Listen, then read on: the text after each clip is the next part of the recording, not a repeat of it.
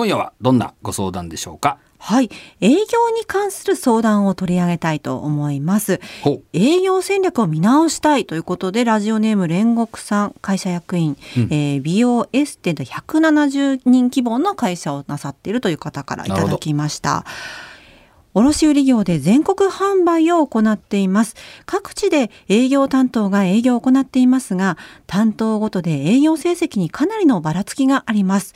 この6月で経営者の交代を機に営業戦略の見直しが重点項目に上がっています。うんこれまでは営業担当をそれぞれの自主性に任せていましたが、営業管理を行うことで営業力の底上げによる売上拡大を狙っています。SFA などの営業支援ツールの導入も考えていますが、その前に何を意識して取り組むべきなのか、長尾先生のお考えをお聞きしたいですということです。なるほど。そうきましたか、まあ、今はですね担当者ごとに営業成績にこう任せているけれども、うん。担当者に任せているけれどもその分こう成績にばらつきがあるということですそうねで。すね。で底上げのために営業管理を行いたいということなんですけどこれはまずこの向かっている方向性としてはうん。正しいんでしょうか、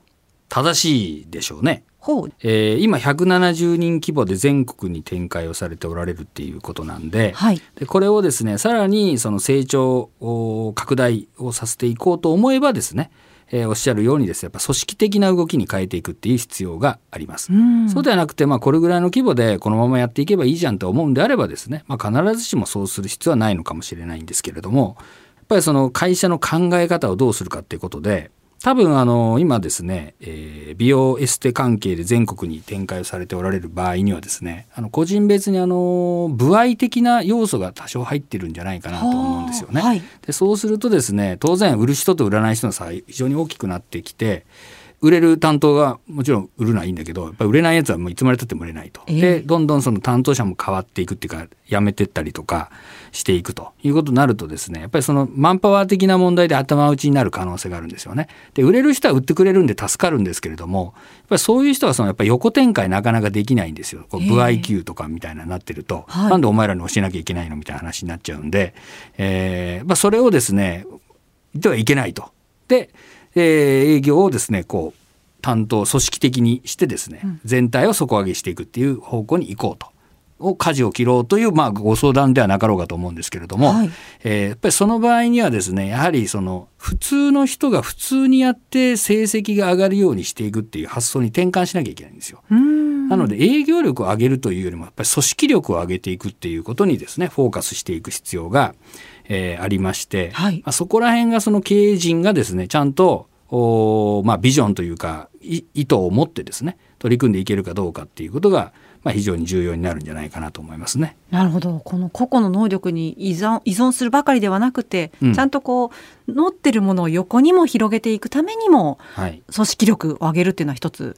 大きなことになってくると。まあ、本来このこのご相談卸売業ということなので、あのいろんな商品を扱っておられると思うんですけれども、えーなんていうんですかね商品力があるかどうかもその営業の成績には影響してるわけなんですよ。ああ売る力だけじゃない。そうなのであの営業力も高めるんだけど商品力、まあ、この場合はまあ品揃えをするとか、はい。そういうことだと思うんですけれども、まあ、そういうことがこう両輪が回っていって売れる、まあ、逆に言うと売れる商品があればぼやっとした営業マンでも売れるわけですよ。うんという体制にしていく方が会社としては強くなりますよね。売れる営業マンがいないと売れない会社とそうじゃなくて売れる営業マンなんかいなくたって組織的にどんどん売れていくようになれなった方がいいに決まってるわけなんでねそのためにはですね単に営業力を強化していくっていう時に営業マン一人一人にフォーカスしてこの人間の例えば営業トークが上手くなるとかそんなことばっかり、えーに考えるんじゃなくていかにこの商品力を上げていってその商品知識をですね普通の営業マンでもきちんと持たせると。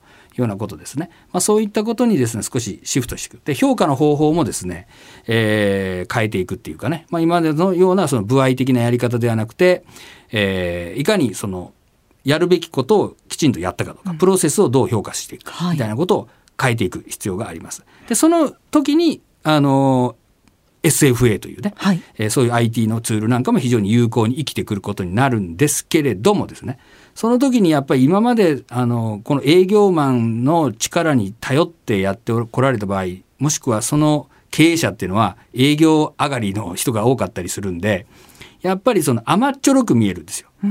商品力に頼ってやるべきことやってったら売れましたみたいな、はいそんなのお前売ったうちに入らんやろみたいな、ええ売ったんじゃないそれただ売れただけなんやみたいな あとかこう言いたくなるっていうねあ。。はい。という問題とのこのせめぎ合いが必要だよということが、まあ、その SFA とか取り組んで、えーいかれる、まあ、組織的な営業に変えていくっていう時にはですね、まあ、非常に重要になるとうんいうことになります。意識するのもやはり商品力についても意識をするということもあるんですね。そうなんですよ。営業力だけで売ろうっていうのはね、はい。本来おかしいですよね。はあ。そう思いませんか？そうじゃあおっしゃる通りだとしょぼい商品なんだけど、営業マンのトークがうまいから、売れてるんですよ、つったら、ええー、ってなるじゃん。それ、ええー、いいんですか、それ、みたいなことになりますよね。まあいつか行き詰まっちゃいそうですよね。もちろん逆に、いい商品があるんだけど、はいうまくお客さんにその価値を訴求できてないから売れてないんですよ、という会社さんも良くないうん。じゃないですか。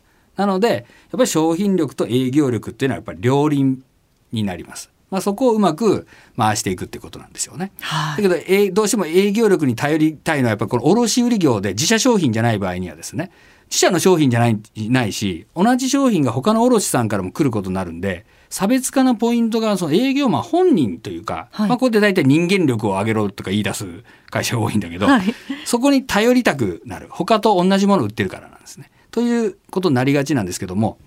で結局その俗人的なところにはまっていくんで成長がこう止まるっていうかスピードが上がらないことになるんですよ。でこのまあ170人規模なんで全国でやっておられてねあのそこそこの規模になっておられると思うんですけども、ええ170人を全国にはあの散らばらしたら各地地方地方のその卸さんですね美容系の卸さんって言ったらその地域では負ける可能性がありますよね。トータルではこの会社の方が大きいんだけど、はい地域に振ったら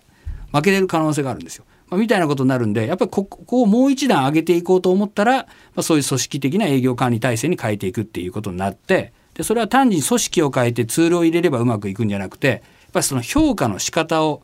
どう見ていくかっていうか、まあ、この会社の経営戦略をどこにもう振っていくかっていうところを踏まえておかないと、まあ、単に小手先にその営業のやり方だけ変えましたみたいなことでは良くないんじゃないかなと思いますね。なるほど。見直すところがたくさんありそうですね。はいあの、実はですね、営業に関する相談もう一つお願いしたいんですけど、今度あの300人規模で金融保険をやってらっしゃる浩平さん、うん30代会社員の方です。今後、価値の高い営業パーソンはどういうモデルかと。AI やこの時代が加速して、右から左へ流す営業や押し売り営業は淘汰されていくと思いますが、うんその中で市場価値のある営業パーソンとはどういう人か、長尾さんのお考えを聞きたいですということです。なるほど。これは本当にね、あの、非常に有効なご質問というかご指摘だと思うんですけども、はいやっぱり AI とか、あの、まあネットで販売するみたいなことはどんどん増えてますんで、えー御用聞き的にですね、お客さんの言いなりになるような営業マンは存在理由がなくなるんで、これからの営業マンはですね、やっぱお客さんを否定できる、お客さんを超えるというかね、はい。まあ、そういう営業マンでなければ、まあ、存在のこう意味がないっていうことになります。お客さんを否定できるってなかなか勇気いりませんか？いりますよね。ねうん、だでもそれができないんであればもうお客さんがですね過去のその購買履歴とかはいお客さんが何か言ったことを、あ AI が判断して最適な商品を提供するというだけであればですね営業マンなんか使わずにネットでやった方があのより安くお届けすることができるわけなんですよ。だけどやっぱ AI とかいうものはその過去のそのお客さんの行動とか考えに沿ったことを言うだけなんであって、え。はい。いやいやお客様それちょっと違うんじゃないですかみたいなことは言いませんよね。そうですね。はい、でなのであのこれが言えるっていうのはやっぱり営業マンの価値というかね存在理由みたいなもんでまあこれができなければいけないじゃあなんでその否定ができるかっていうとやっぱりこのお客さんにとって何があるべき姿なのかということがちゃんとイメージできる営業マンでなければならないっていうことですね。まあそういうものがなくて単に商品を紹介して、えーこう受注業務を行うみたいな、まあ、そんな人はですねそれは全部ネットとか、まあ、AI とかに置き換えられていくことになるんじゃないんですかと、まあ、こういうことだろうと思いますね。お客さんがこうあるべきだっていうふうにこう営業の側が考えられるっていうのはお客さんのこと相当勉強しないといけないですし。でおまけにお客さんに「いやちょっと違うんじゃんもっとこうじゃないですか」って言わなきゃいけないんで、ええ。下手な言い方すると「はい。お前なんだ営業のくせに生意気な」みたいな怒られちゃうじゃん。はい。そこはうまくお愛想笑いとか冗談言いながら、あの言えなきゃいけないんですよ。うそういうこう技がねはい。いりますよね。そうですね、はいハードだけどやりがいもありそそうですね。まあそういう戦いというかそういう人が生き残って営業としてはまあこのなくなることはないと思うんですけども、はいまあ、そういうね、えー次元の戦いに移っていくんじゃないですかね。うえー浩平さんぜひそんな営業パーソンを目指されてはいかがでしょうか長尾和弘ラジオで経営塾ではビジネスを成功させるための経営戦略に関することや日々の仕事の中での悩み事などについて